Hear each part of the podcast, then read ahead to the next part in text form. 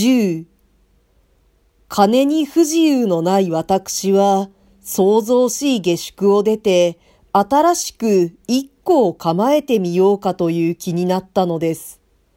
しかしそれには世帯道具を買う面倒もありますし、世話をしてくれるばあさんの必要も起こりますし、そのばあさんがまた正直でなければ困るし、うちを留守にしても大丈夫なものでなければ心配だし、といったわけで、ちょくらちょいと実行することはおぼつかなく見えたのです。ある日私は、まあ、うちだけでも探してみようか、というそぞろ心から、散歩がてらに本郷台を西へ降りて、小石川の坂をまっすぐに電通院の方へ上がりました。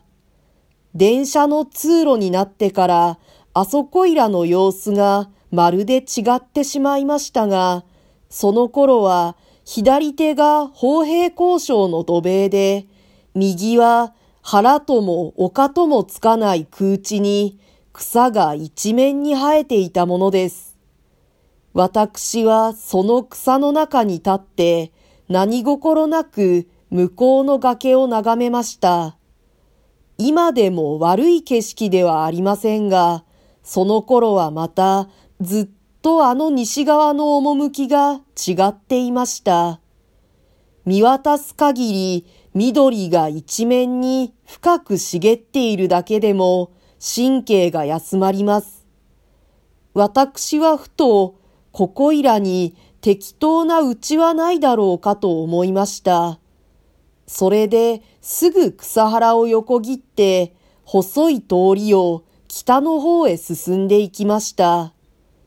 未だにいい町になりきれないで、ガタピシしているあの辺の家並みは、その自分のことですから、随分汚らしいものでした。私は路地を抜けたり、横丁を曲がったり、ぐるぐる歩き回りました。しまいに駄菓子屋の神さんに、ここいらにこじんまりした菓子屋はないかと尋ねてみました。神さんは、そうですね、と言って、しばらく首をかしげていましたが、菓子屋はちょいと、と、全全く思い当たらない風でした。私は望みのないものと諦めて帰りかけました。すると神さんがまた、素人下宿じゃいけませんか？と聞くのです。私はちょっと気が変わりました。静かな素人屋に一人で下宿しているのは、かえって家を持つ面倒がなくって結構だろうと考え出したのです。それからその駄菓子屋の店に腰をかけて、かみさんに詳しいことを教えてもらいました。それはある軍人の家族というよりもむしろ遺族の住んでいるうちでした。主人は何でも日清戦争の時か何かに死んだのだと神さんが言いました。一年ばかり前までは市ヶ谷の士官学校のそばとかに住んでいたのだが、馬屋などがあって屋敷が広すぎるので、そこを売り払ってここへ引っ越してきたけれども、部人で寂しくって困るから、相当の人があったら世話をしてくれと頼まれていたのだそうです。私は神さんから、その家には未亡人と一人娘と下女より他にいないのだということを確かめました。私は感性で至極よかろうと心の内に思いました。けれども、そんな家族のうちに、私のようなものが突然行ったところで、素性の知れない書生さんという名称のもとに、すぐ拒絶されはしまいか、という懸念もありました。私は予想かとも考えました。しかし私は書生としてそんなに見苦しいなりはしていませんでした。それから大学の聖望をかぶっていました。あなたは笑うでしょう。大学の聖望がどうしたんだと言って。